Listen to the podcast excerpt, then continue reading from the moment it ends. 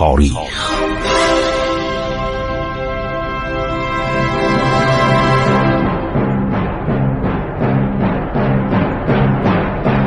کاری از گروه جوان و اندیشه رادیو جوان.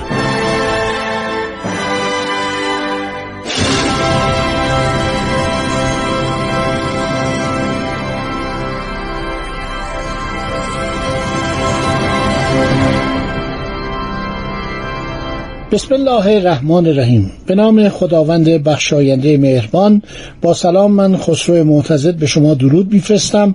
دوستان ادامه می‌دهیم مسائل تاریخ جغرافیایی اسلام رو. مسائل جغرافیا پیوسته با اکتشافات اسلامی و مسائل جدیدی که در نیم قرن اخیر مطرح شده و حکایت از این می‌کنه که مسلمانان تا آمریکا پیشروی کرده بودند. با کشتی های بادبانی ابتدای خودشون با آمریکا رفته بودند. امروز هم ما رو همراهی کنید.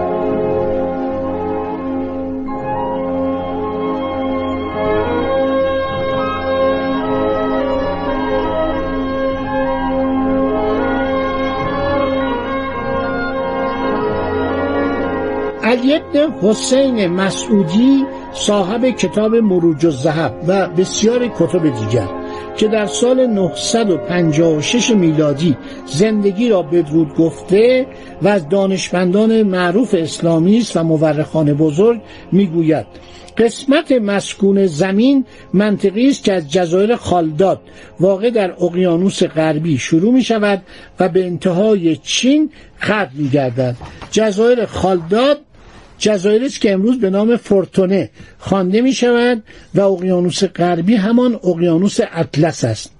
ایشان می‌گوید این قسمت مساوی با دوازده ساعت از حرکت آفتاب. هنگامی که خورشید در جزایر خالداد واقع در اقیانوس غربی غروب می کند برای سکنه انتهای سرزمین چین خورشید طلوع می کند این وسعت مسکون نیمی از محیط دایره زمین است و آن را طول زمین می خوانند. یکی دیگر از دانشمندان بزرگ ایرانی به نام ابوریحان بیرونی می‌گوید طولانی ترین شب در دو قطب دیده می شود در هر یک از دو قطب مدت شب شش ماه است و به همان اندازه یعنی شش ماه نیز روز می باشد تمام حرفای این آقای ابوریحان بیرونی که هیچ وقت از محیط خانه خودش شهر خودش دور نشد و در همین منطقه خاورمیانه زندگی می‌کرد تمام حرفاش درسته درباره قطب شمال و اینا مطالبی هستش که تمام هر شود به وسیله دانشمندان خارجی دانشمندان اروپایی آمریکایی دانشمندان فرانسوی به اثبات رسیده و به طور مسلم علم در زمان بعد از اسلام رشد زیادی کرد.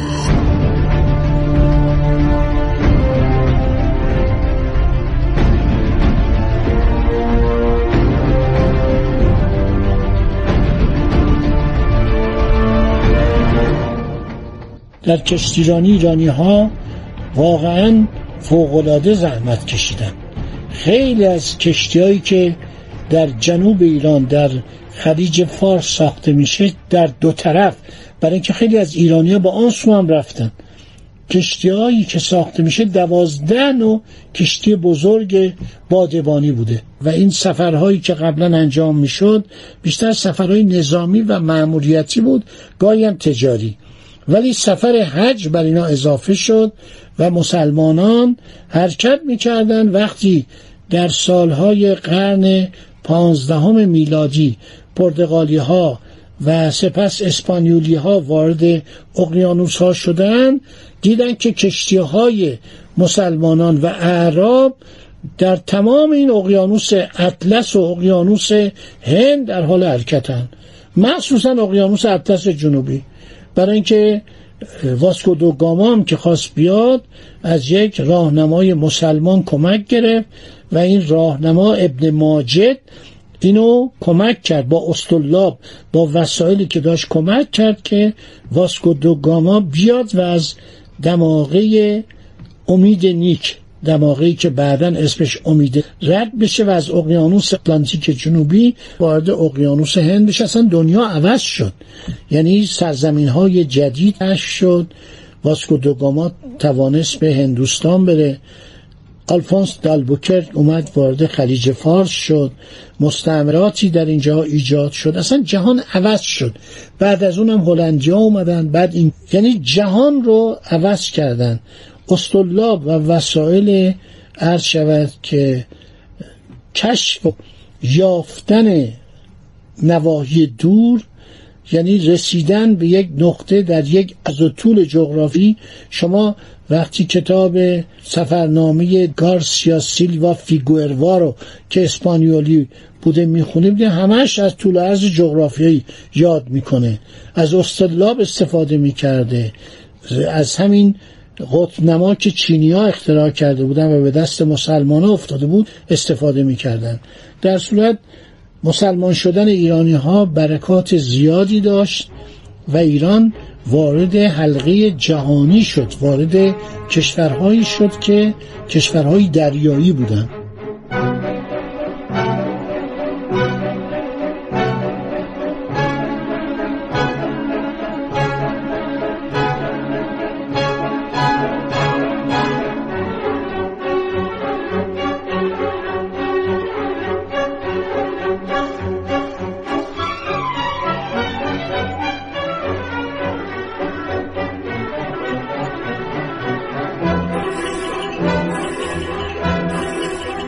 ما یک کتابی است من چند بار صحبت کردم.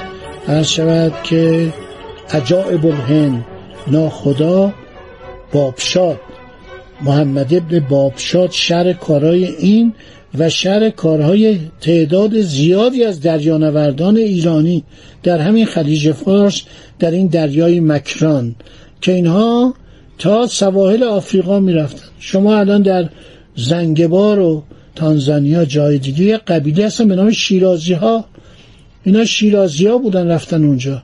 از شیراز مهاجرت کردن رفتن. الان یه حزب بزرگ است به نام حزب شیرازی ها اونجا رو داره اداره می‌کنه. تو انتخابات من خوندم هر چنگا اینا میان زمام حکومت رو به دست می‌گیرن.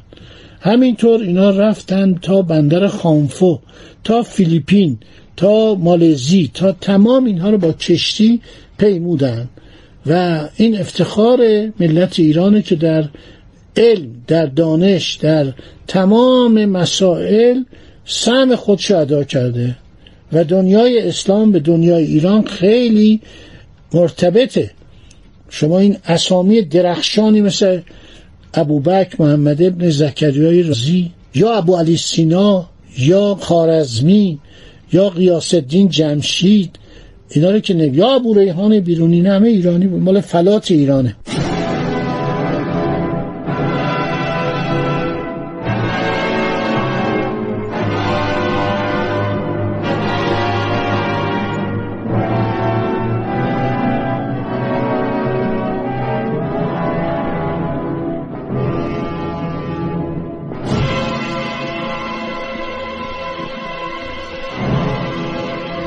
تمام این نواحی جزو ایران بوده ایران بزرگ بوده ایران اصل ساسانی بوده ایران اصل اشکانی و ایران اصل هخامنشی قبل از اون بوده. بعد از آنم این ملت ایران بوده سهم خودش ادا کرد. آنچه که پیامبر بزرگ فرموده بود در ارزش دانشها و در ارزش جغرافیا اطلب العلم ولو به سین سین خیلی دور بود اون موقع. چین. بروید دانش ها رو بجویید بعد فرموده که اگر علم در سریا باشد ایرانی ها و آن را مییابند. اینا از بیانات پیامبر بزرگ مشاوران ایرانی خیلی مرتوجهشون بودن. بازان در خدمتشون بوده شهریار دیلمی بوده. اینا وقتی شورش یمن رو فرو نشاندن پیامبر بزرگوار اینا رو دعا کرد.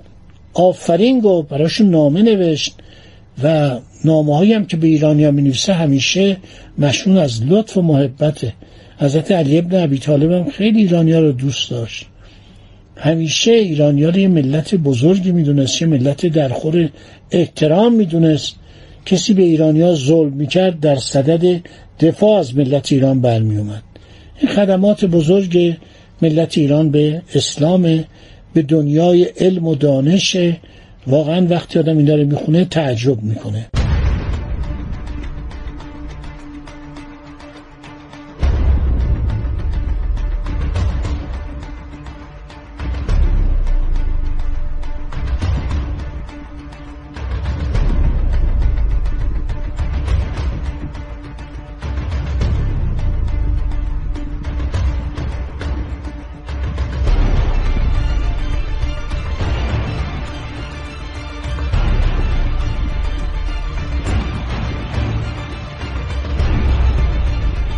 ایرانیا کتاب های زیادی در این دوران ترجمه کردند. کتاب های بسیار جالبی از دوران باستان به زبان عربی ترجمه شد. گفتم یکی از این کتاب ها همون الادب الکبیر و الادب الصغیر باور کنید فکر کن این کتاب مثلا توی مجله می‌خونید. مال هفته پیش. تمام آداب زندگی رو یاد داده. مرد باید با همسرش چطوری صحبت کنه؟ همسر باید با مرد چه احترام بذاره؟ بچه ها رو باید چطوری تربیت کرد؟ واقعا این ملت ملت نابغه ایه آدم می‌خونه بینه تمام این زرائف زندگی لطائف زندگی نکات زندگی خانوادگی در ادب صغیر آمده. ادب کبیر هر شود آداب معاشرت در دربار روابط رو اعلام می‌کنه. بسیار کتاب فوقلادهیه مثلا شما چطور باید با فرمان روا صحبت کنید؟ وزارت چه سمتی داره؟ دولت چه وظایفی داره؟ خیلی شبیه کتاب عهد اردشیر اردشیر بابکانه. این تاریخ ایرانه. خب ما دیگه شروع می‌کنیم به زودی سلسله های مستقل ایرانی مثل تاهریان مثل صفاریان. البته تاهریان نمیشه با مستقل ولی سلسله مهمی بود. سفاریان رو خواهیم گفت بعد آل زیا رو خواهیم گفت آل بویه رو خواهیم گفت بعد به دولت ناشناخته سامانی بعد ترکان غزنوی ترکان سلجوقی ترکان خارسب شاهی بعدم که حمله مغول همه اینها رو ما به تدریج برای شما میگیم و امیدواریم که این برنامه ها مورد توجه شما قرار بگیره که مطالعه بفرمایید. خدا نگهدار شما. تا برنامه های بعد من خسرو معتزد هستم. همیشه با شما هستم در برنامه های عبور از تاریخ. ایران با شکوه. 2800 سال تاریخ.